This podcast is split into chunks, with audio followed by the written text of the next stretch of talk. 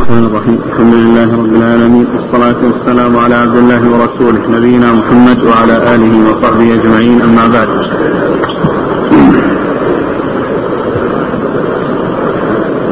قال الإمام الحافظ أبو عيسى الترمذي رحمه الله تعالى قال في جامعه في كتاب العلم باب ما جاء في من يطلب بعلمه الدنيا.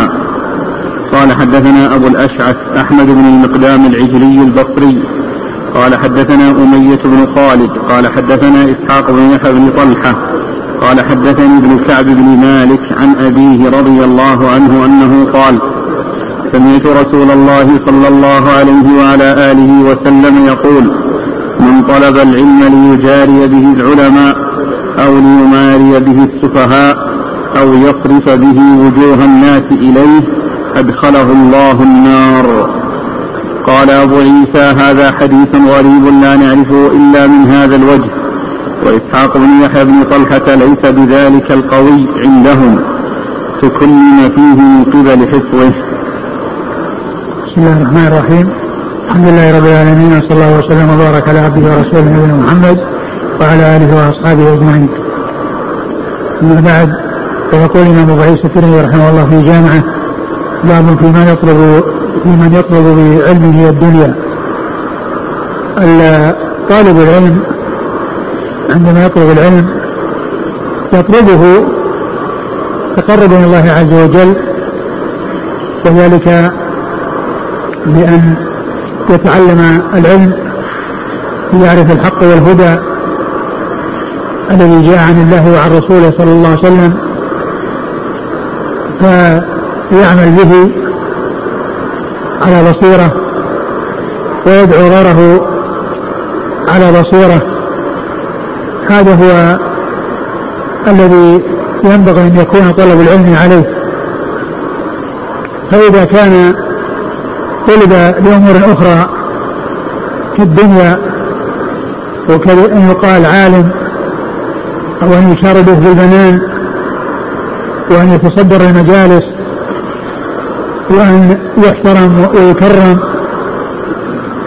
فيكون قصده أمورا دنيوية. فهذا هو الموضوع الذي جاءت الأحاديث في توعده وحصول الوعيد لمن حصل منه ذلك. ومما ورد من الحديث هذا الحديث الذي أورده المصنف أن النبي صلى الله عليه وسلم قال من تعلم العلم ليجاري به العلماء أو يماري به السفهاء أو يصف وجوه الناس إليه. دخل النار. أدخله الله. أدخله الله النار. من حصل منه طلب العلم لهذه الأغراض ولم يطلبه لله عز وجل ولم يكن قصده تحصيل العلم ليعمل به ويدعو إليه. وإنما قصده دنيا بأن يكون يحصل وجاهة ويكون له مكانة. فيشير الناس إليه بالجنان ويصدر المجالس وتصرف وجوه إليه. فهذا هو الذي جاء هذا الوعيد في حقه. يتعلم العلم يجاري به العلماء. يعني يجادل العلماء فيه. يجادل العلماء فيه. ويظهر أن, أن عنده معرفة. وأنه آه يقابل أهل العلم بما عنده مما حصله. ويكون هذا هو الدافع له على تحصيل العلم. ما كان قصده ابتغاء وجه الله. وما كان قصده أن يعرف الحق ويعمل به. وإنما قصده أنه يخاصم ويجادل وينازع فيه فيجادل به العلماء ويماري به السفهاء الذين هم الجهال بحيث يجعل عندهم المرية والشك وهم كذلك من جانبهم يمارونه ويجادلونه. ويصرف وجوه الناس إليه بأن يشار إليه بالبنان ويقول هذا فلان ابن فلان الذي منزلته كذا وعمله كذا والذي يجادل ويفهم وما إلى ذلك من العبارات التي تكون هي مقصود ذلك الذي طلب العلم وأن يثنى عليه ويبجل ويعظم. فهذه كلها صفات مذمومة. ومن كان قصده من طلب العلم هذه الأمور فإن الله تعالى يدخله بسبب ذلك النار. لأنه ما أراد بعلمه أو تعلمه ما أراد الله عز وجل أن يكون العلم من أجله وإنما أراد أمورا أخرى لا تسوغ ولا تجوز فمن يجد ذلك يعاقب بهذه العقوبة لأنه طلب العلم لغير العلم ولغير الله عز وجل طلبه لغيره سبحانه وتعالى فيعاقب بهذه العقوبة. نعم. قال حدثنا أبو الأشعث أحمد بن المقدام العجري البصري. هو؟ صدوق له البخاري والترمذي نعم. والنسائي بن ماجه. نعم. عن أمية بن خالد. هو؟ صدوق له مسلم وأبو داود والترمذي والنسائي. نعم. عن إسحاق بن يحيى بن طلحة. وهو ضعيف؟ خرجه الترمذي بن ماجه. نعم. عن ابن كعب بن مالك. عن ابن كعب بن مالك؟ هذا مبهم. ويحتمل أن يكون عبد الله وأن يكون عبد الرحمن. وكل منهما ثقة. والإبهام إذا دار بين ثقتين فإنه لا يؤثر سواء يكون هذا أو هذا. وإنما الإشكال فيما لو كان أحد المبهمين ثقة والثاني ضعيف. فإنه يؤثر باحتمال أن يكون ذلك المبهم هو الضعيف. وهذا مثل ما قالوا في المرسل. المرسل هو الذي يقول فيه التابعي قال رسول الله صلى الله عليه وسلم كذا وكذا. وهو من قبيل الضعيف. والسبب في ذلك أن هذا الساقط الذي لم يذكر يحتمل أن يكون صحابيا وأن يكون تابعيا. ولو كان صحابي ما في إشكال لو عرف بأنه صحابي ما في إشكال. وعلى احتمال أنه تابعي يحتمل أن يكون ثقة وأن يكون ضعيفا. فمن أجل هذا الاحتمال الذي هو كونه ضعيف صار المرسل من قبيل المردود الذي لا يعول عليه. فكذلك المبهم أو المهمل الذي لم يعرف تعيين أحد الاثنين هل هو الثقة أو الضعيف؟ إذا كان احدهما ثقة أو ضعيف فإنه لا لا يقبل لاحتمال أن يكون ذلك هو الضعيف. الذي يكون في الإسناد هو الضعيف. أما إذا كان ثقتين فلا إشكال. لأن الحديث اينما دار؟ دار على ثقة. فإن كان هذا أو هذا فكل منهما ثقة. نعم. المزي نعم. في تحفة الأشراف وش قال؟ ذكر الحديث تحت ترجمة عبد الله بن كعب عن أبيه. ذكر سماه؟ نعم. نعم. نعم وش قال؟ عبد الله وش ثقة من أخرج؟ أصحاب الكتب. المشكل؟ بس أن عبد الله بهذا الاسم لم يرمز له الحافظ ابن حجر بتاء فقال أخرجه أصحاب الكتب إلا الترمذي. إلا الترمذي؟ نعم. اللي هو عبد الله؟ نعم. ها؟ نعم. فإن كان على عادته لأنه حيث ورد لم يسمى فعلى العادة أنه إذا ورد ابن أو أبو يعني ورد عند الترمذي ما, ما سمي بعبد الله فهو يسقط التر يسقط الرمز له نعم. على كل هو مثل ما قال الشارح يعني ال- آه، له ابنان هما فلان وفلان وكلهما ثقة نعم عن أبيه وكان مالك رضي الله عنه أخرج أصحاب الكتب الستة. يقول السائل من طلب العلم حتى يرجع إلى بلده ويعلم الناس. ما حكم هذه النية؟ لا شك هذه نية طيبة لأن تعليم الناس الخير كونه هو اللي يتعلم هو نفسه يعلم نفسه يعني يستفيد بنفسه ويستفيد يفيد غيره لأن كونه بلده في حاجة إليه وهو يتعلم من أجل أن يفيد بلده وقبل ذلك يفيد نفسه وهذا هو المطلوب. أما إذا كان يفيد الناس وهو مهمل لنفسه فهذا السراج الذي يضيء إلى غيره يضيء لغيره ويحرق نفسه. أو يتلف نفسه. لكن كون الإنسان يجمع بين الأمرين يتعلم ويعلم ويعلم يعرف الحق ويعمل به ويدعو إليه فيكون تعلمه لإفادة نفسه وإفادة غيره. لا أن يكون تعلمه لإفادة غيره فقط وهو نفسه لا يفيد, لا يفيد فإن هذا آه العالم إذا لم يعمل بعلمه ودعا الناس إلى إلى يعني ودعا الناس إلى الحق والهدى أفاد الناس ولكنه ضر نفسه. ولكن الذي آه الذي أحسن وعمله حسن هو الذي يجمع بين الحسنيين. آه يعني يعرف الحق ليعمل به ويدعو إليه. ومعلوم أن أن كثير من البلدان يأتي منها طلاب يتعلمون ليرجعوا ليفيدوا بلادهم لكن قبل ذلك يفيدوا أنفسهم. ما يكون لا يفكر في إفادة نفسه وكونه يعمل على هدى وعلى بصيرة وإنما يريد أن ينفع نفسه ويهمل أن ينفع غيره ويهمل نفسه هذا غلط. نعم. ما توجيه هذه المقولة؟ طلبنا العلم لغير الله فأبى أن يكون إلا لله. يعني هذا أحيانا قد يبدأ الإنسان ويكون قصده يعني هو طيب ولكنه يتحول مثل ما جاء عن أنس رضي الله عنه. يعني كان من, من, من الرجال من يسلم يريد الدنيا ولا يمشي إلا والإسلام خير, خير له من الدنيا وما فيها. يعني كان بعض الناس تجد ولهذا الرسول صلى الله عليه وسلم كان يعطي المؤلف قلوبهم من أجل يعني استمالتهم ومن أجل تثبيتهم. ثم بعد ذلك يتغير حالهم ويتبدل حالهم. ولهذا فالإنسان عليه أن يكون بدءه على أحسن حال وعلى أحسن قصد.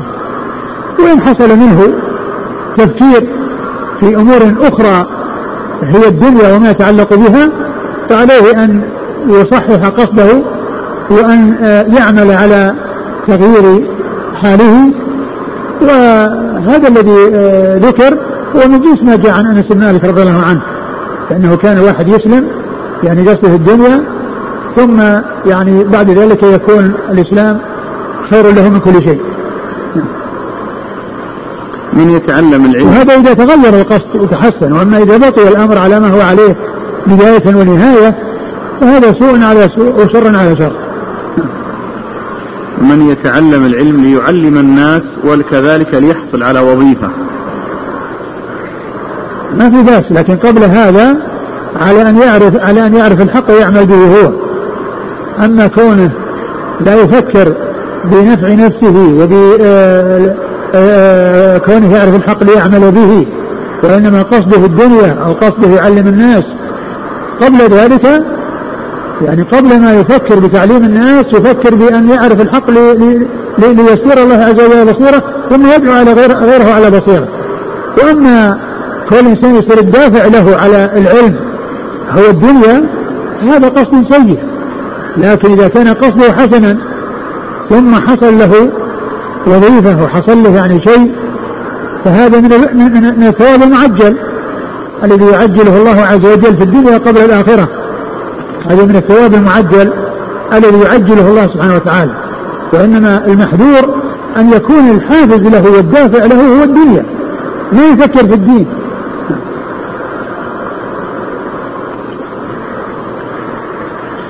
قال حدثنا علي بن نصر بن علي. قال حدثنا محمد بن عباد الهنائي. قال حدثنا علي بن المبارك عن أيوب السختياني عن خالد بن دريك عن ابن عمر رضي الله عنهما عن النبي صلى الله عليه وعلى آله وسلم أنه قال من تعلم علما لغير الله أو أراد به غير الله فليتبوأ مقعده من النار. قال وفي الباب عن جابر رضي الله عنه قال أبو عيسى هذا حديث حسن غريب لا نعرفه من حديث أيوب إلا من هذا الوجه. ثم أبو عيسى هذا الحديث عن النبي صلى الله عليه وسلم أنه قال من تعلم علما لا يريد به وجه الله. أو من تعلم علما لغير الله. لغير الله أو لا يريد به. أو أراد به غير الله. أو أراد به غير الله فليتبوأ مقعده من النار. يعني يعني فل آه، فليهيئ نفسه لأن يعني يكون له آه، مقر في النار مهيأ للنار بسبب بقصده السيء وبسبب عدم آه، آه، إخلاصه لله سبحانه وتعالى وأنه أراد غير الله سبحانه وتعالى. والحديث في إسناده انقطاع لأن خالد بن دريك لم يدرك ابن عمر. نعم قال حدثنا علي بن نصر بن علي. علي بن نصر بن علي بن نصر بن علي الجهضمي هو ثقة أخرج له. مسلم والترمذي مسلم وأبو داود والترمذي والنسائي. وهذا من أطول ما يكون في الأنساب المتماثلة. يعني كل واحد يسمي على اسم يعني أبيه. فهذا علي بن نصر بن علي بن نصر بن علي. يعني عدة أسماء أولها علي وآخرها علي. علي بن نصر بن علي بن نصر بن علي. يعني كل واحد يسمي باسم أبيه وهكذا تتسلسل فهذا من أطول ما يكون من التسلسل في الأسماء المتتابعة. نعم. قال عن محمد بن عباد الهنائي هو؟ صدوق الترمذي والنسائي بن ماجه. نعم. عن علي بن المبارك وهو ثقة أخرج أصحاب الكتب. نعم. عن أيوب السختياني. ثقة أخرج أصحاب الكتب. عن خالد بن دريك وهو؟ ثقة أخرج أصحاب السنن. نعم. عن ابن عمر. عبد الله بن عمر بن الخطاب رضي الله عنه أحد العبادلة وأحد السبعة المكثرين من حديث رسول الله صلى الله عليه وسلم. وفي الباب عن جابر. جابر رضي الله عنه أحد المكثرين من حديث رسول الله صلى الله عليه وسلم.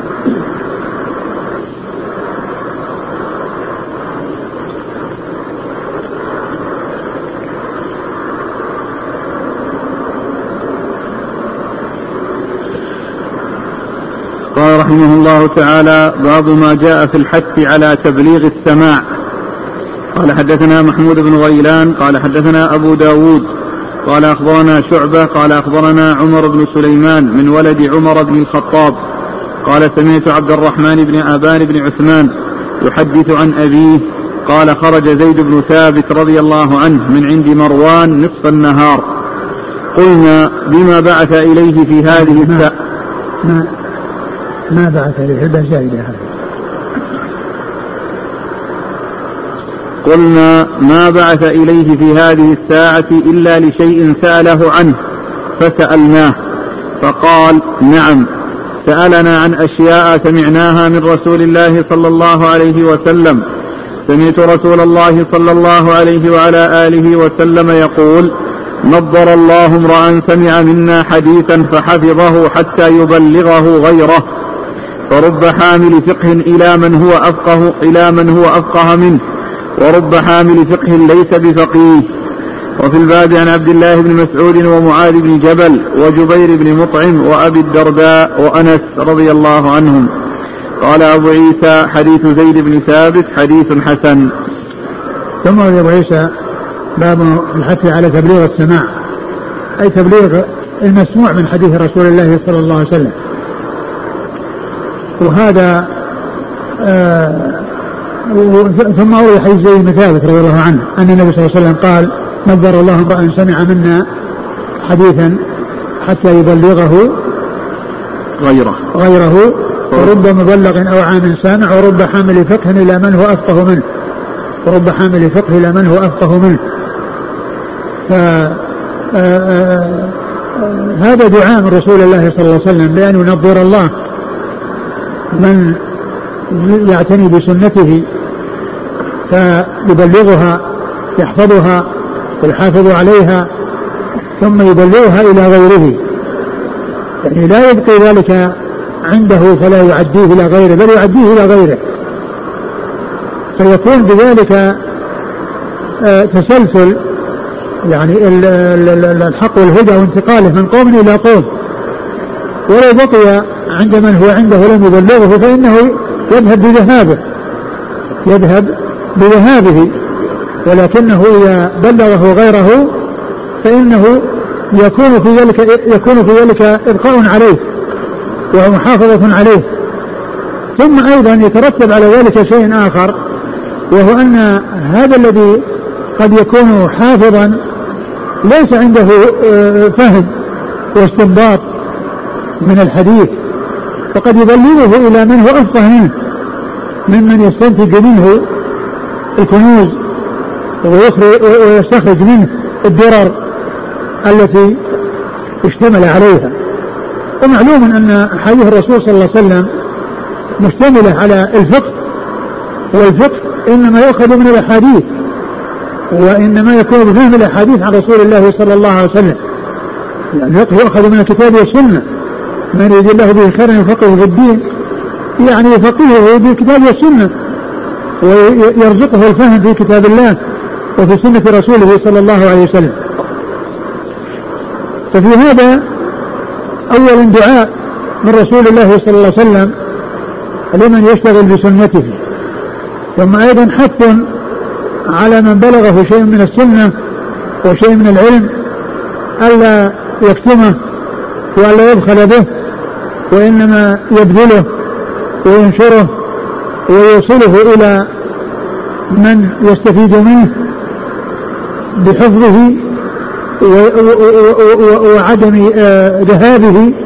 لو ذهب ذلك الحافظ له فإن غيره قد أخذه عنه. ومع ذلك أيضا شيء آخر أكثر من هذا وهو أن يكون الذي بلغ عنده قدرة على الاستنباط والفهم فيكون بذلك آه، جمع بين الحديث والفقه بين الرواية والدراية بين كونه ضابط الحديث واستخرج من الحديث آه، الفوائد التي ليس كل يتمكن من الاستخراج. وهذا شيء معلوم فإن الحديث واحد تجد أن هذا يشرح الحديث وهذا يشرح الحديث وهذا يستنبط ما لا يستنبط هذا وهذا يستنبط ما لا يستنبط هذا وقد يكون أحدهم يستنبط فوائد كثيرة. ما ما يتنبه لها كثير من الناس. ولهذا فإن العناية بحديث الرسول صلى الله عليه وسلم وأخذه ودراسته وتعلمه وتعليمه فإن ذلك فيه الفوائد العظيمة والآثار الكبيرة من آه، كون الإنسان يدخل تحت هذه الدعوة وكونه آه، آه، يكون من ممن حفظ الله به سنة الرسول صلى الله عليه وسلم وكونه ممن يبذل العلم وينشره ويعديه إلى غيره وكونه يكون سببا في أن ذلك الغير الذي يكون أفقه من المبلغ المبلغ الذي يكون أفقه من المبلغ يحصل منه الاستنباط وأخذ الفوائد التي تستفاد من الحديث. نعم.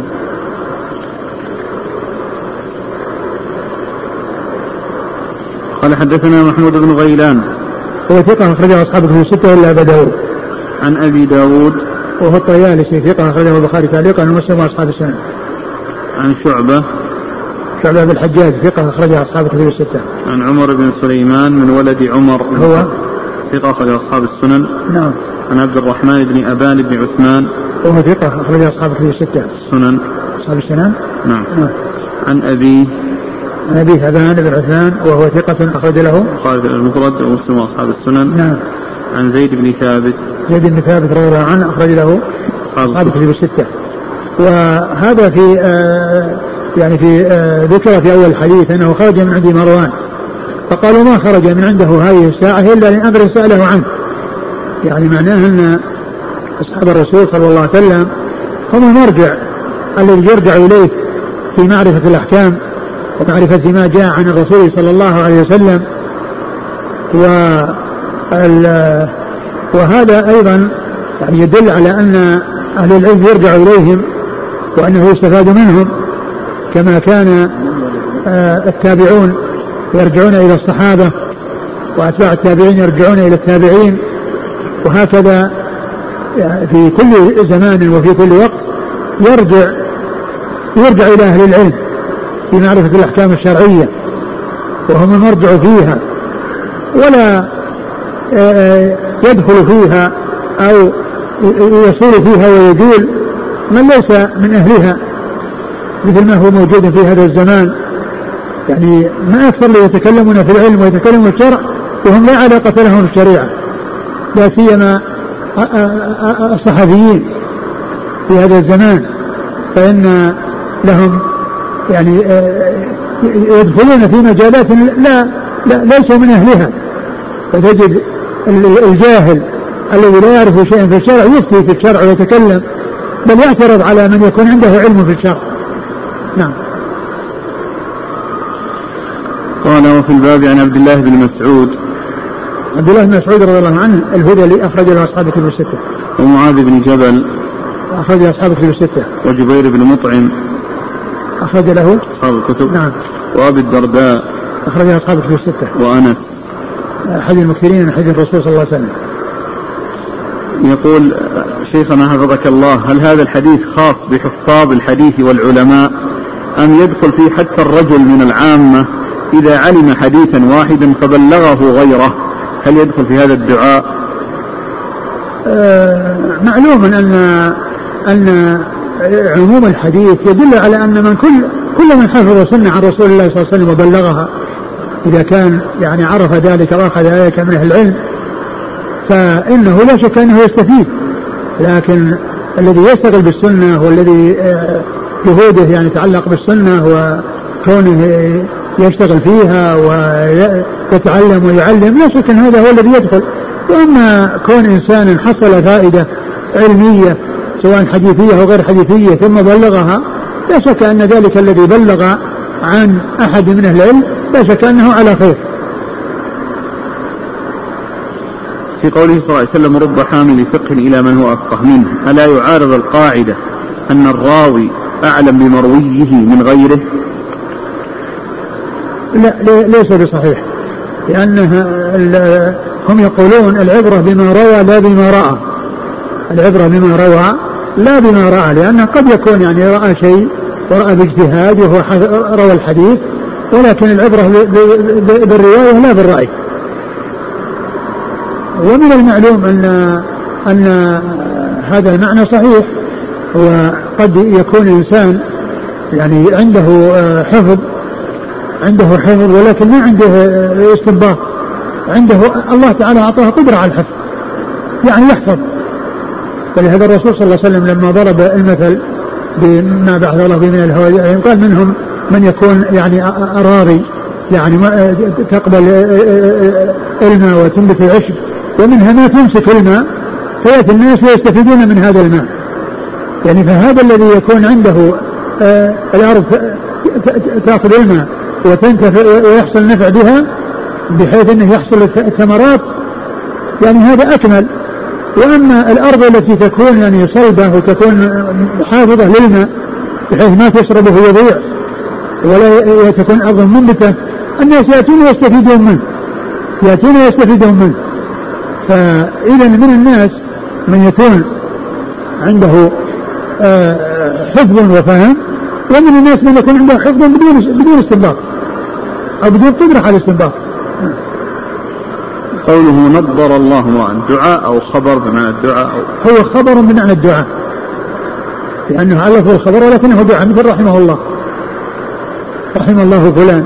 وقد يأتي بالحديث رحم الله امرأ بل نظر الله امرأ هو دعاء. مثل صلى الله عليه وسلم ورضي الله عن فلان ورحم الله فلان. كل هذا دعاء وهذا الخبر.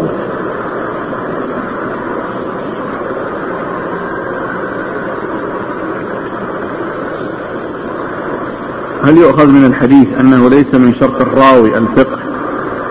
نعم. هذا من شرط يؤخذ منه يستفاد منه.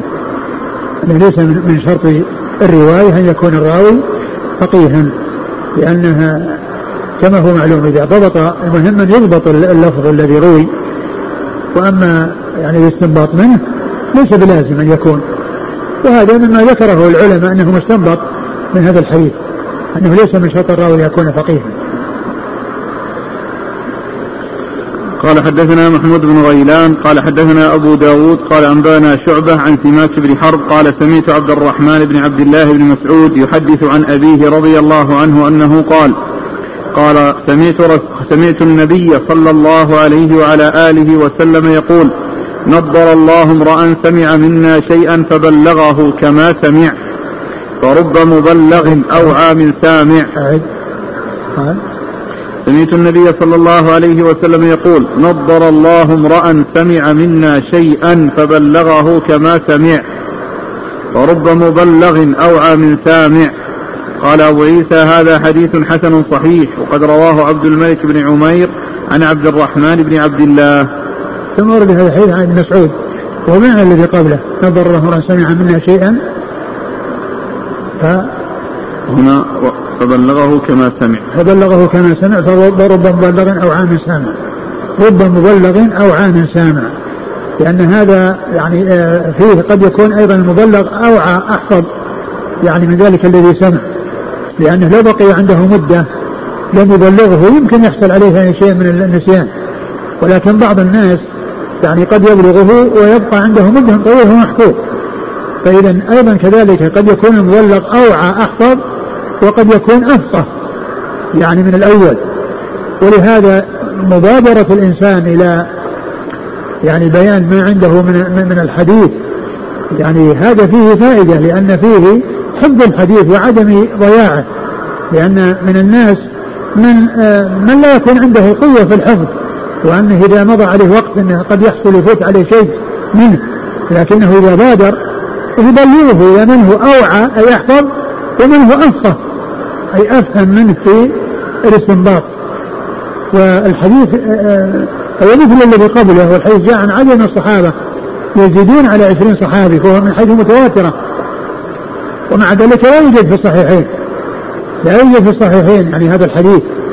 يعني آه، ولكنه جاء عن أكثر من عشرين صحابيا وهو متواتر. وهذا يدلنا على أن الصحيح أنه موجود في غير الصحيحين. وأنه قد وأنه يحصل متواتر أيضا وليس في الصحيحين لأن هذا جاء عن أكثر من عشرين صحابيا وكثير منها الأسانيد صحيحة فهو متواتر عن رسول الله صلى الله عليه وسلم هذا الحديث. نعم. قال حدثنا محمود بن غيلان عن أبي داود عن شعبة عن سماك بن حرب. سماك بن حرب صديق اخرج البخاري تعليقا ومسلم وأصحاب السنة. عن عبد الرحمن بن عبد الله بن مسعود. وهو ثقة اخرجه اصحاب كتب الستة. عن أبيه. عن أبيه وقد مر ذكره وهذا الذي هو عبد الرحمن هو أكبر أولاده الذي يكنى به. وقد رواه عبد الملك بن عمير. هو ثقة أخرج له. أصحاب الكتب. نعم. قوله فبلغه كما سمع. نعم هذا يدل على أن التبليغ وفقا لما سمع هذا هو هو هو هو, هو, الأولى والأفضل. وهو الذي لا ينبغي العدول عنه. لكن إذا كان الإنسان تحقق من الحديث من معناه ولكنه ما تحقق من لفظه فإن فالله عز وجل اتقوا الله ما استطعتم يؤدي الإنسان على حسب قدرته لأنه لو لم يبلغ ذلك الذي ضبط معناه ولم يضبط لفظه معنى أن تفوت هذه آه، يفوت هذا الحديث وأنه يعني لا يصل إلى الناس. ولهذا الرواية بالمعنى سائغة وجائزة ولكن آه، يعني لا بد منها فيما إذا لم يضبط اللفظ. أما إذا ضبط اللفظ فالذي ينبغي هو المحافظة على ألفاظ الرسول صلى الله عليه وسلم. وعدم روايتها بالمعنى. لأن الرسول صلى الله عليه وسلم لا يفرط فيه ويحافظ عليه. ولكن آه، آه، الشيء الذي لا بد منه في الرواية المعنى عندما يضبط المعنى ولكنه لم يضبط اللفظ فإنه لا يترك إبلاغه بل يبلغه على حسب ما يقدره الله عليه. وهو لم يقدر على ضبط اللفظ لكنه ضبطه على المعنى.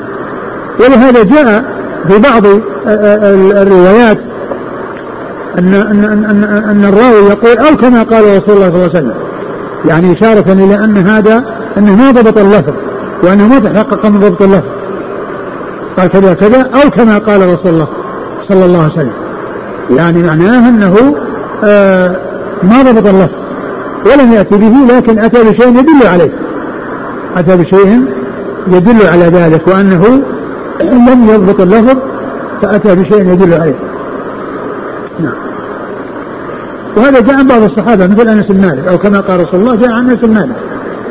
في أول سنن ماجه في المقدمة ذكر فيه حديثا عن أنس وقال فيه أو كما قال رسول الله صلى الله عليه وسلم. قال حدثنا ابن أبي عمر قال حدثنا سفيان عن عبد الملك بن عمير عن عبد الرحمن بن عبد الله بن مسعود يحدث عن أبيه رضي الله عنه عن النبي صلى الله عليه وآله وسلم أنه قال نضر الله امرأ سمع مقالتي فوعاها وحفظها وبلغها ورب حامل فقه إلى من هو أفقه منه ثلاث لا يغل عليهن قلب مسلم إخلاص العمل لله ومناصحة أئمة المسلمين ولزوم جماعتهم فإن الدعوة تحيط من ورائهم.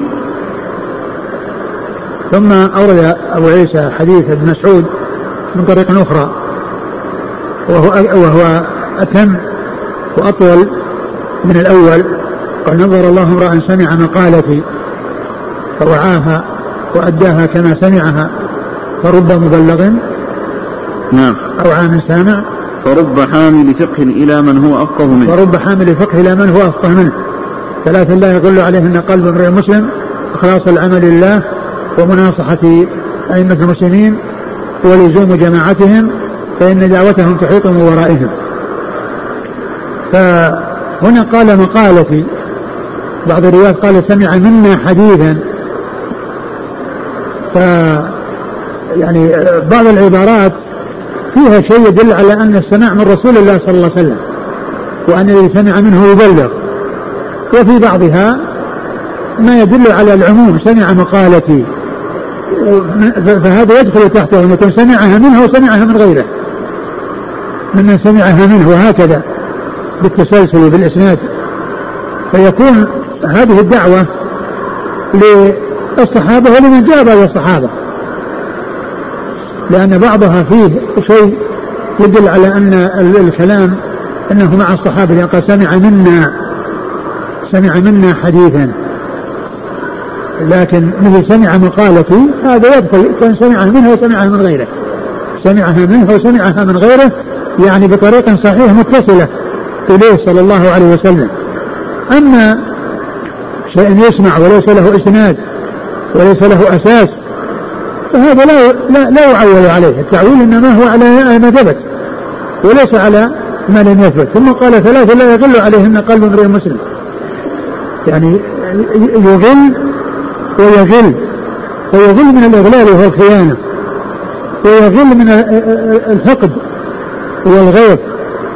يعني أن من كان فيه هذا الخصال فإن قلبه يكون سليما وخاليا من الغل. حيث يكون مخلصا لله عز وجل في أعماله وذا نصح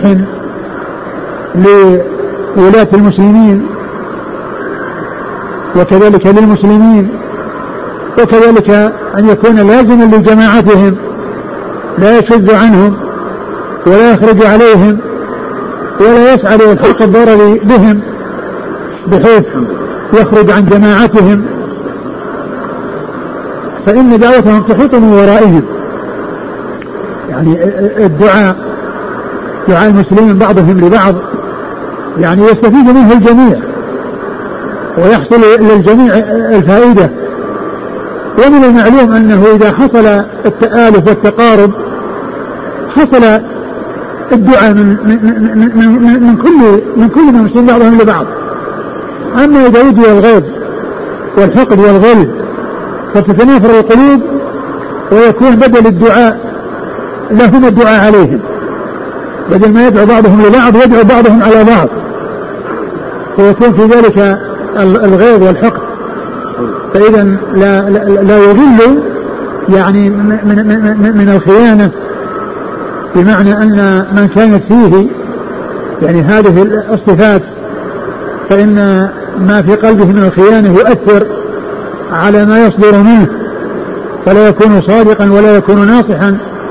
وكذلك على رواية غل بمعنى الحقد أن من كان سليما من الحقد فإن هذه الصفات تكون موجودة فيه لأنه مخلص لله ومحب محب للمسلمين وناصح لهم ومحسن إليهم ولازم لجماعتهم.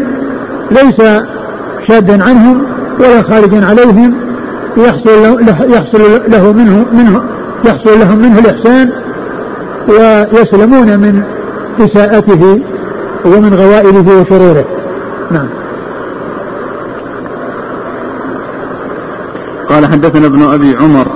هو العدني وهو ثقة. صدوق. وهو صدوق أخرجه مسلم والترمذي الترمذي والنسائي وابن ماجه. عن سفيان. سفيان بن عيينة ثقة. أخرجه أصحاب الكتب الستة. عن عبد الملك بن عمير عن عبد الرحمن بن عبد الله بن مسعود عن أبيه. نعم. قال رحمه الله تعالى باب ما جاء في تعظيم الكذب على رسول الله صلى الله عليه وعلى آله وسلم. قال حدثنا أبو هشام الرفاعي قال حدثنا أبو بكر بن عياش قال حدثنا عاصم عن زر عن عبد الله بن مسعود رضي الله عنه أنه قال قال رسول الله صلى الله عليه وعلى آله وسلم من كذب علي متعمدا فليتبوأ مقعده من النار. ثم أورد أبو عيسى باب في تعظيم الكذب على رسول الله صلى الله عليه وسلم.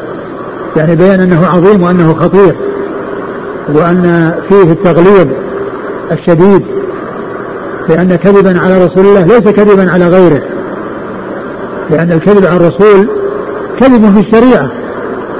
وإضافة إلى الشريعة ما ليس منها. وتقوما على الله وعلى رسوله صلى الله عليه وسلم وإحداث في دين الله ما لم يأذن به الله ونسبة الأحكام التي ما أنزل الله بها من سلطان إلى الله. فهذا ما أعظم الإجرام وأعظم الإفساد لأن في ذلك إفساد ما يكون عليه الناس حيث يضاف إلى الرسول صلى الله عليه وسلم ما قاله ولم يصدر منه صلى الله عليه وسلم.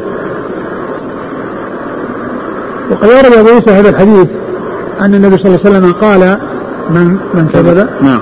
من كذب علي متعمدا فليتبوأ نعم. مقعده من النار. من كذب علي متعمدا. يعني هذا قوله متعمدا يعني هذا يدل على أن من حصل منه شيء نسبته إلى الرسول صلى الله عليه وسلم يعني على سبيل الوهم أنه ليس له هذا الوعيد ليس له هذا الوعيد. يكون الإنسان يخطي في في آه، آه، لفظة أو يعني في لفظة حديث و يعني تكون فيه إضافة في حديث. فإن هذا لا يقال أنه تعمد وإنما الذي آه، فيه المحذور هو التعمد. الذي يكذب على الرسول صلى الله عليه وسلم سواء يعني من باب الإفساد يكون مثل الزنادقة الذين يعني آه يعني يحصل منه شيء من إفساد الشريعة أو حتى يكون من ممن ممن آه آه أخطأ في في في في, في, في قصده وفهمه وإن كان قصده أنه يريد أنه يريد الشيء الحسن والشيء الطيب. فالإنسان يعني لا يجوز له أن أن أن ينسب الرسول صلى الله عليه وسلم شيء ولو كان قصده حسنا مثل الجماعة الذين يقولون الذين يكذبون ويأتون يضعون حديث في الوعد والوعيد ويقولون ما كذبنا على الرسول كذبنا له. يعني من أجل أن الناس يعني آه، يبتعدون عن المعاصي ويقضون على الطاعات. الشريعة ما تحتاج إلى إضافات. لا لا في باب الوعد والوعيد. ولا في باب الأحكام ولا في سائر الأبواب. بعض الجهلة وبعض ال ال ال يعني من ضعف عقله يعني يقولون إننا إن الكذب الكذب للرسول غير الكذب على الرسول. يعني كونه يكذب عليه بأن يذكر أحكام ويضيف إليه أحكام ما جاءت عنه لكن كونه يكذب يعني في شيء يراقب الناس في الخير ويحذر الناس من الشر هذا كله كله يعتبر كذب. لأن الشريعة كاملة في باب الترغيب والترهيب وفي الأبواب الأخرى. فسواء الكذب كان تعمدا من أجل إفساد على الدين إفساد على الناس دينهم مثل ما مثل ما ما جاء عن ابن القيم في بعض الأحاديث التي فيها آه، من صلى على الرسول صلى الله عليه وسلم صلاة فله آه، خلق الله من في صلاة طائر. له سبعون ألف جناح في كل جناح كذا في كذا. قال قال إن الذي وضع مثل هذا الحديث إما أن يكون جاهلا يعني سخيفا يعني أو أنه أو أنه يكون زنديقا أراد أن يضيف إلى الرسول صلى الله عليه وسلم وإلى شيء هو بريء منه يعني يعني كلاما باريا ساقطا لا يصلح مثله أن يضاف إلى رسول الله صلى الله عليه وسلم. لكن الذين يضعون الأحاديث مثل يأتون إلى حكمة من الحكم ويضعون لها إسناد ويعني يكون فيه من الوضاعين وليس كل كلام جميل يضاف إلى الرسول صلى الله عليه وسلم فهناك حكم هناك حكم كثيرة وجميلة ولطيفة لكن ما صحت ولا ولا تضاف للرسول صلى الله عليه وسلم. فالحاصل أن قوله متعمدا هذا هو الذي تعمد إما من أجل الإفساد للدين أو من أجل الترغيب والترهيب مثل ما يقوله بعض الذين قالوا نحن نكذب للرسول صلى الله عليه وسلم ولا نكذب عليه. والرسول قال من كذب من كذب علي متعمدا ما قال من كذب لي. هذا فهم خاطئ وقصد سيء. نعم. قال حدثنا أبو هشام الرفاعي هو ليس بالقوي أخرج له. مسلم والترمذي بن ماجه. نعم. عن أبي بكر بن عياش. هو ثقة. أخرج له البخاري. أخرج البخاري ومسلم في المقدمة وأصحاب نعم السنن. نعم عن عاصم. عن عاصم بن أبي النجود وهو صديق له أوهام. أخرج حديث في صحيحين مقرون. وزر نعم. هو ابن حبيش وهو ثقة أخرج أصحاب كتب الستة. عن عبد الله بن مسعود. نعم. قال حدثنا إسماعيل بن موسى الفزاري ابن بنت السدي. قال حدثنا شريك بن بن عبد الله عن منصور بن المعتمر عن ربعي بن حراش عن علي بن أبي طالب رضي الله عنه أنه قال قال رسول الله صلى الله عليه وعلى آله وسلم لا تكذبوا علي فإن فإنه من كذب علي يلج, يلج في النار. قال وفي الباب عن أبي بكر وعمر وعثمان والزبير وسعيد بن زيد وعبد الله بن عمرو وأنس وجابر وابن عباس وأبي سعيد وعمرو بن عبسة وعقبة بن عامر ومعاوية وبريدة وأبي موسى وأبي أمامة وعبد الله بن عمر والمقنع وأوس الثقفي رضي الله عنهم أجمعين. قال أبو عيسى. نعم. قال أبو عيسى حديث علي حديث حسن صحيح. قال عبد الرحمن بن مهدي منصور بن المعتمر أثبت أهل الكوفة. وقال وكيع لم يكذب ربعي بن حراش في الإسلام كذبة. ثم ورد أبو عيسى هذا الحديث عن علي رضي الله عنه أنه قال من من يكذب علي يلج النار لا. تكذب علي نعم. لا تكذب علي فإن فإنه من كذب علي من كذب علي يلج النار هذا من جملة الأحاديث التي وردت هو حديث متواتر بل هذا أشهر الحديث المتواترة. أو أول ما ينقدح في الذهن وأول ما ينصرف إلى الذهن من الحديث المتواتر هو هذا الحديث. هذا الحديث اشتهر بأنه متواتر بل قالوا أنه متواتر بلفظه. متواتر بلفظه. لأن كثير من الحديث متواترة في معنى وأما هذا قال متواتر اللفظ من كذب عليه متعمدا فليتبوأ ما قبله من النار يعني في ألفاظه متقاربة. ف, ف... ولهذا أشار المصنف إلى بعد أن ذكره عن ذكر عن صحابيين الحديث عن صحابيين ذكر يعني عن ثمانية عشر آخرين أن في الباب عنهم يعني في رواية هذا الحديث. نعم. قال حدثنا إسماعيل بن موسى الفزاري بن بنت السدي. هو؟ صدوق يخطئ أخرج البخاري في خلقة العباد وأبو داود والترمذي وابن ماجه. نعم. عن شريك بن عبد الله. هو النخعي الكوفي وهو صدوق اختلط ويخطئ كثيرا وحديث أخرجه البخاري تعليقا ومسلم وأصحاب السنة. عن منصور بن المعتمد وهو ثقة أخرج أصحاب الكتب الستة. عن ربعي بن حراش وهو ثقة أخرج أصحاب الكتب الستة. عن علي بن أبي طالب. هو أمير المؤمنين ورابع الخلفاء الراشدين الهادي المهديين صاحب المناقب الجنة والفضائل الكثيرة وحديثه عند أصحاب الكتب الستة. وفي الباب عن أبي بكر هو عبد الله عبد الله بن عثمان أبو بكر الصديق رضي الله عنه خليفة رسول الله صلى الله عليه وسلم وخير هذه الأمة وأفضلها ومناقبه جمة وفضائله كثيرة وحديثه عند أصحاب الكتب الستة. وعمر عمر بن الخطاب رضي الله عنه أمير المؤمنين وثاني الخلفاء الراشدين الهادي المهديين صاحب المناقب الجمة والفضائل الكثيرة وحديثه عند أصحاب الكتب الستة. وعثمان وعثمان أمير المؤمنين وثالث الخلفاء الراشدين الهدي المهديين صاحب المناقب الجمة والفضائل الكثيرة وحديث عند أصحاب الكتب الستة. والزبير والزبير بن العوام رضي الله عنه أحد العشرة المبشرين بالجنة أخرج حديث أصحاب الكتب الستة. وسعيد بن زيد. وسعيد بن زيد بن, بن نفيل هو أحد العشرة المبشرين بالجنة أخرج حديث أصحاب الجنة أصحاب الكتب الستة. عبد الله بن عمرو.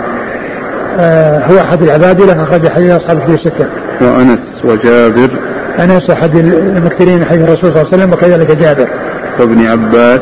وكذلك ابن عباس. وأبي سعيد. وأبو سعيد كذلك. وعمرو بن عبسة. وعمرو بن عبسة أخرج له. مسلم وأصحاب السنن. نعم. وعقبة بن عامر. الجهني أخرج له أصحاب الكتب الستة. ومعاوية. أخرج له أصحاب الكتب الستة. وبريدة. أخرج له أصحاب الكتب الستة. وأبي موسى. عبد الله بن قيس الأشعري أخرج له أصحاب الكتب الستة. وأبي أمامة. سدي بن عجلان الباهلي أخرج له أصحاب الكتب الستة. وعبد الله بن عمر. هو أحد العبادلة وأحد المكثرين من حديث الرسول صلى الله عليه وسلم. والمقنع. من ليس له رواية. وأوس الثقفي. هو أخرج له. أصحاب السنن. نعم. قال عبد الرحمن بن مهدي منصور بن المعتمر أثبت أهل الكوفة. وقال وكيع لم يكذب ربعي بن حراش في الإسلام كذبة يعني هذا ثناء على هذا الرجلين الذين جاء في هذا الإسلام.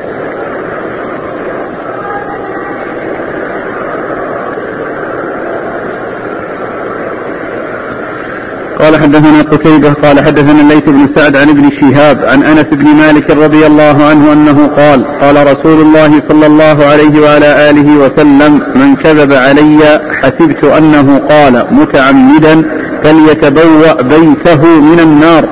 قال أبو عيسى هذا حديث حسن صحيح غريب من هذا الوجه من حديث الزهري عن أنس وقد روي هذا الحديث من غير وجه عن أنس. ثم أورده عن أنس. من كذب علي قال احسبه قال متعمدا.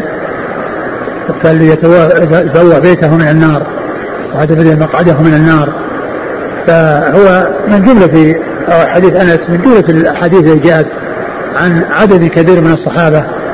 وكما قلنا هو متواتر. نعم. قال حدثنا قتيبة. هو بن سعيد ثقة أخرج أصحاب كتب الستة. عن الليث. بن سعد المصري ثقة أخرج أصحاب كتب الستة. عن ابن شهاب. محمد بن مسلم بن عبيد الله بن شهاب ثقة أخرج أصحاب كتب الستة. عن أنس. أنس بن مالك رضي الله عنه خادم الرسول صلى الله عليه وسلم. قال رحمه الله تعالى باب ما جاء في من روى حديثا وهو يرى أنه كذب قال حدثنا محمد بن بشار قال حدثنا عبد الرحمن بن مهدي قال حدثنا سفيان عن حبيب بن أبي ثابت عن ميمون بن أبي شبيب عن المغيرة بن شعبة رضي الله عنه عن النبي صلى الله عليه وعلى آله وسلم أنه قال من حدث عني حديثا وهو يرى أنه كذب فهو واحد الكاذبين. أحد الكاذبين. فهو أحد الكاذبين. النسخ الأخرى فيها أحد. وهنا الواو زائدة. فهو أحد الكاذبين. قال وفي الباب عن علي بن أبي طالب وسمرة رضي الله عنهما قال أبو عيسى هذا حديث حسن صحيح. وروى شعبة عن الحكم عن عبد الرحمن بن أبي ليلى عن سمرة عن النبي صلى الله عليه وسلم هذا الحديث. وروى الأعمش وابن أبي ليلى عن الحكم عن عبد الرحمن بن أبي ليلى عن علي عن النبي صلى الله عليه وسلم. وكأن حديث عبد الرحمن بن أبي ليلى عن ثمرة عند أهل الحديث أصح. قال سألت أبا محمد عبد الله بن عبد الرحمن. عن سألته فهم كلمة قال هذه يعني لأن هذا الترمذي هو هو الذي يقول سمعته. سألته. سألته. هو اللي يقول سألته. كلمة قال هذه يعني إما أن تكون زائدة وإما أن تكون من تحت الترمذي أو من دون الترمذي لكن في بعض النسخ لا توجد. وفي نسخة الشارح موجودة كما هنا. فهي يعني على حدها هو كلام الترمذي وإن كانت موجودة فهو كلام من دون الترمذي. يعني قال الذي الراوي عن الترمذي يعني قال الترمذي. نعم. طيب سألت نعم. أبا محمد عبد الله بن عبد الرحمن عن حديث النبي صلى الله عليه وسلم من حدث عني حديثا وهو يرى أنه كذب فهو أحد الكاذبين. قلت له من روى حديثا وهو يعلم أن إسناده خطأ أيخاف أن يكون قد دخل في حديث النبي صلى الله عليه وسلم أو إذا روى الناس حديثا مرسلا فأسنده بعضهم أو طلب إسناده يكون قد دخل في هذا الحديث فقال لا إنما معنى هذا الحديث إذا روى الرجل حديثا ولا يعرف ولا يعرف. ولا يعرف لذلك الحديث عن النبي صلى الله عليه وسلم ولا يعرف لذلك الحديث عن النبي صلى الله عليه وسلم أصل فحدث به فأخاف أن يكون قد دخل في هذا الحديث. ثم أبو عيسى باب باب في في من روى حديثا وهو يرى أنه كذب. في من روى, من روى حديثا وهو يرى أنه كذب. آه الإنسان إذا كان يعرف أن الحديث كذب وأنه موضوع فلا يذكره ويسكت عليه. لأنه ذكره وسكت عليه يعني يكون مشارك في الكذب. لأنه أسند إلى رسول الله صلى الله عليه وسلم شيء لا يصح إسناده إليه. وذلك لكونه موضوع لكونه موضوعا. فأما إذا إذا كان لا يعرف إذا كان إذا كان أما إذا كان يعرف فل وذكره فيبين حاله. ويقول أن الحديث الذي يرد في هذا موضوع حتى يكون الناس على علم. وحتى يكون الذين يخبرهم على علم بأن هذا الحديث موجود ولكنه لا عبرة به ولا قيمة له. لأنه لو سكت عنه فقد يظن من يطلع عليه أنه معتبر لكن إذا ذكر ذكره وذكر حاله وذكر أنه موضوع فهذا فيه فائدة كبيرة وهي أن من يقف عليه لا يغتر به. بخلاف ما لم يذكر ويبين حاله فإنه قد يطلع عليه من لا يعرف حاله فيغتر به. فإذا إذا كان يعرف بأنه موضوع فلا يجوز أن يقول قال رسول الله صلى الله عليه وسلم كذا. ولا يضيف للرسول صلى الله عليه وسلم إلا مبينا حاله. إلا مبينا لحاله. أما أن يذكره بدون بيان الحال فهو يكون مشاركا في الكذب على رسول الله صلى الله عليه وسلم أو ناشرا الكذب على رسول الله صلى الله عليه وسلم. وأروي هذا الحديث من حدث عني بحديث يرى أنه كذب فهو أحد الكاذبين. إذا كان يعرف أنه كذب وحدث ولم يبين فهو أحد الكاذبين. لأنه نقل كذبا وروى كذبا على رسول الله صلى الله عليه وسلم. فمن يسمع كلامه ومن يسمع آه، الحديث منه وهو لم يبين حاله آه، يغتر ويقول هذا كلام الرسول صلى الله عليه وسلم. وفيه التفصيل الذي ذكرت إذا كان أنه يعرف حال الحديث وأنه موضوع فلا يجوز له أن يروي ويسكت وإنما يجب عليه أن يذكر ويبين وأن الحديث الذي ورد في هذا أنه موضوع وأنه لا يغتر به ولا يلتفت إليه. نعم. أما إذا كان لا يعلم. أما إذا كان لا يعلم أما إذا كان لا يعلم وكان يعلم أن فيه ضعف ولكنه لا يعلم أنه يصل إلى حد الوضع. فإنه يقول يروى. مثل ما ذكروا أنه قالوا يروى ويذكر يعني بصيغة التمريض. لكن أحسن الله إليك يعني أحيانا الإنسان يقول حديث وإذا سئل ما يدري عنه. يقول والله سمعناه بس ما نعم يمكن يقول ورد فيها حديث لا أدري عن صحته يمكن يقول هذا. يمكن فيه حديث لا أدري عن صحته حتى يبحث عنه. قال حدثنا محمد بن بشار. هو ملقب بن دار ثقة أخرج أصحاب كتب الستة. عن عبد الرحمن بن مهدي. ثقة أخرج أصحاب كتب الستة. عن سفيان. الثوري ثقة أخرج أصحاب كتب الستة. عن حبيب بن أبي ثابت. ثقة أخرج أصحاب كتب الستة. عن ميمون بن أبي شبيب. هو؟ صدوق كثير الإرسال أخرج البخاري في المفرد ومسلم في المقدمة وأصحاب السنن. نعم. عن المغيرة بن شعبة. أخرج أصحاب كتب الستة. وفي الباب عن علي وسمرة. سمرة بن جندب رضي الله عنه أخرج أصحاب كتب الستة. وروى شعبة عن الحكم. الحكم بن عتيبة ثقة. أخرج أصحاب كتب الستة. عن عبد الرحمن بن أبي ليلى. ثقة أخرج أصحاب كتب الستة. وروى الأعمش وابن أبي ليلى عن الحكم. الأعمش وسليمان بن مهران وهو ثقة وابن أبي ليلى هو محمد بن عبد الرحمن وهو صدوق سيء الحفظ جدا نعم. من أصحاب السنن. نعم. عن عبد الرحمن بن أبي ليلى عن علي. نعم. وكأن حديث عبد الرحمن بن أبي ليلى عن سمرة عند أهل الحديث أصح. نعم. سألت أبا محمد عبد الله بن عبد الرحمن. هو الدارمي. ثقة أخرجه مسلم أبو داود والترمذي. وأبو داود الترمذي عن حديث النبي صلى الله عليه وسلم من حدث عني حديثا وهو يرى أنه كذب فهو أحد الكاذبين قلت من روى حديثا وهو يعلم أن إسناده خطأ أيخاف أن يكون قد دخل في حديث النبي صلى الله عليه وسلم؟ أو إذا روى الناس حديثا مرسلا فأسنده بعضهم أو قلب إسناده يكون قد دخل في هذا الحديث؟ سألته. يقول سألت أبا محمد عبد الله بن عبد الرحمن عن حديث النبي صلى الله عليه وسلم من كذب عني من حدث عني حديثا وهو يرى أنه كذب فهو أحد الكاذبين. قلت له من روى حديثا وهو يعلم أن إسناده خطأ أيخاف أن يكون قد دخل في حديث النبي صلى الله عليه وسلم؟ أو إذا روى الناس حديثا مرسلا فأسنده بعضهم أو قلب إسناده يكون قد دخل في هذا الحديث؟ فقال لا. إنما معنى هذا الحديث إذا روى الرجل حديثا ولا يعرف ولا يعرف لذلك الحديث عن النبي صلى الله عليه وسلم أصل فحدث به فأخاف أن يكون قد دخل في هذا الحديث. آه، الحديث إذا كان الإنسان يعرف أن أن فيه آه، رجل وضاع وأنه كذاب ولم يعرف إلا من هذا الطريق ولا شك أن هذا مشاركة في الكذب على رسول الله صلى الله عليه وسلم. وأما إذا كان الأمر يعني ليس فيه يعني شيء من الكذب ولكن فيه خطأ إما في إسناد أو تقديم وتأخير أو ما إلى ذلك فهذا لا يقال أنه من قبيل الكذب ومن قبيل الخطأ. وإنما الكلام على شيء إما فيه وضاع أو شيء ليس له أصل في الدين وجاء يعني من طريق يعني فيها من هو متهم فهذا وحتى لو كان له اصل في الدين يعني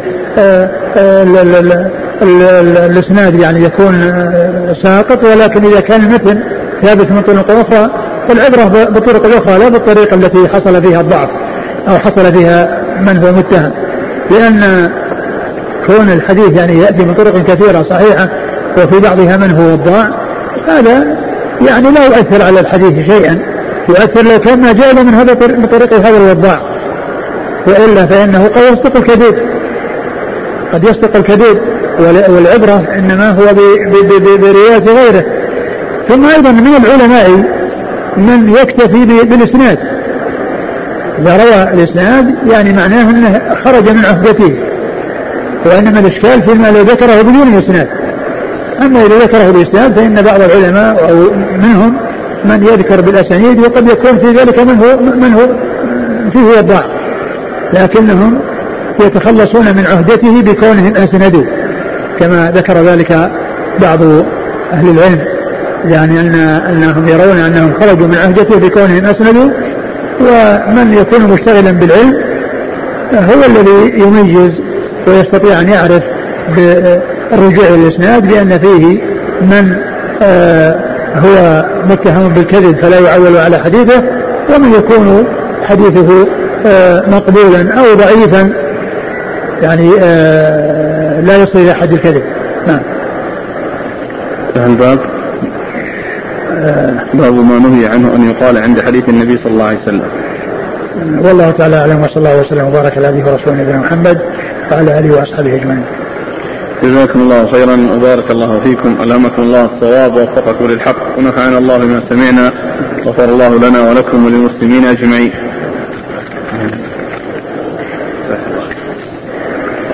هذه آه، فائدة معنونة نصيحة من مفتي الأنام العلامة ابن باز رحمه الله. كتب الشيخ رحمه الله آه، لما كان نائبا لرئيس الجامعة الإسلامية بعنوان نصيحة لطلبة العلم. في الثاني عشر من الشهر الثالث 1389 الثاني عشر؟ 12 ثلاثة. 12 ثلاثة. نعم. 1389 نعم. أخذت من سيرة الإمام عبد الله بن باز رواية محمد بن موسى الموسى إعداد محمد بن إبراهيم الحمد في صفحة 427 يقول الشيخ رحمه الله الحمد لله والصلاة والسلام على رسوله نبينا محمد وآله وصحبه. أما بعد فلا ريب أن طلب العلم من أفضل القربات ومن أسباب الفوز بالجنة والكرامة لمن عمل به ومن أهم المهمات الإخلاص في طلبه وذلك بأن يكون طلبه لله لا لغرض آخر لأن ذلك هو سبيل الانتفاع به وسبب التوفيق لبلوغ المراتب العالية في الدنيا والآخرة. وقد جاء في الحديث عن النبي صلى الله عليه وسلم أنه قال من تعلم علما مما يبتغى به وجه الله لا يتعلمه إلا ليصيب به غرضا من الدنيا لم يجد عرف الجنة يوم القيامة.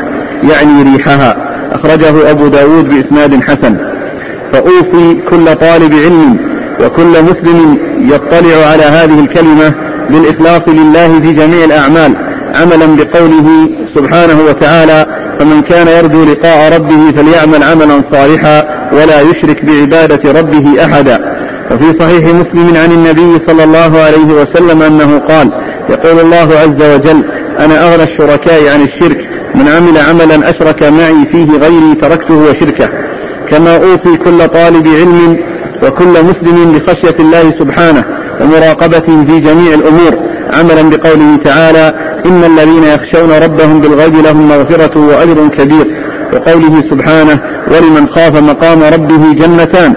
قال بعض السلف رأس العلم خشية الله. وقال وعن عبد الله بن مسعود رضي الله عنه كفى بخشية الله علما وكفى بالاغترار جهلا. ويدل, ويدل على صحة هذا المعنى قول النبي صلى الله عليه وسلم لأصحابه أما والله إني لأخشاكم لله وأتقاكم له فكلما قوي علم العبد بالله كان ذلك سببا لكمال تقواه وإخلاصه ووقوفه عند الحدود وحذره من المعاصي. ولهذا أخبر النبي صلى الله عليه وسلم أن من علامات السعادة أن يفقه العبد في دين الله. فقال من يرد الله به خيرا يفقهه في الدين. متفق عليه من حديث معاوية. وما ذاك إلا لأن الفقه في الدين يحفز العبد على القيام بأمر الله وخشيته وأدائه فرائضه والحذر من مساخطه ويدعوه إلى مكارم الأخلاق ومحاسن الأعمال والنصح لله ولعباده.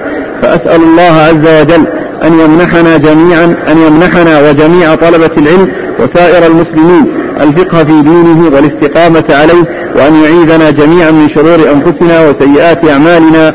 إنه ولي ذلك والقادر عليه. وصلى الله وسلم على عبده ورسوله نبينا محمد وعلى آله وصحبه. نائب رئيس الجامعة الإسلامية بالمدينة المنورة عبد العزيز بن عبد الله بن باز. رحمه الله وغفر له. وجزاه عن الإسلام والمسلمين خيرا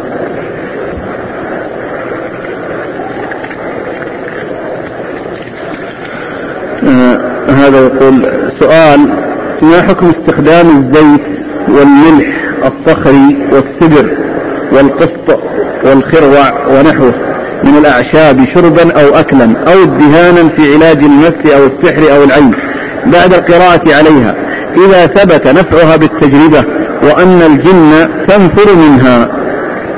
أعد السؤال. استخدام الزيت والملح الصخري والسدر والقسط والخروع ونحوها من الأعشاب شربا أو أكلا أو ادهانا في علاج المس أو السحر أو العين بعد القراءة عليها. إذا ثبت نفعها بالتجربة وأن الجن تنفر منها. يعني كون الجن تنفر منها وتنفر أو لا تنفر هذا شيء لا نعرفه هل هي تنفر أو ما تنفر. ولكن كون أنه يرقى المريض يعني وكذلك أو يرقى بماء ويشربه ما في ما هذا بأس. أما قضية يعني هذه الأشياء باعتقاد أن أن الجن منها تنفر منها وما تنفر منها أنا لا ما أعلم يعني صحة هذا الكلام أو أو, أو وجهه. قد يكون أن يعني الجن ما ما كل يعني ما الجن كما هو الأشياء الرديئه والأشياء التي هي التي هي التي تناسب الجن وأما الأشياء الطيبة يعني شياطين الجن يعني كونها يعني ينفرون منها أو ما ينفرون منها من أين من أين للناس هذا الكلام؟ لكن الرقية المباشرة أو الرقية في ماء أو زيت أو غير ذلك والادهان به وما إلى ذلك لا بأس. أما كون هذا علاج قال ان الجن إنه يتأثرون منه يتاثرون الذي يؤثر فيهم كلام الله عز وجل هو خير مؤثر وأعظم مؤثر. كيف يوجه ما ينقل من بيت شعري وعالم بعلمه لم يعملا معذب من قبل عباد الوثن؟ كيف يعذب قبل المشركين؟ آه كما هو معلوم من يستحق النار؟ النار الكفر يدخلونها من أول وهلة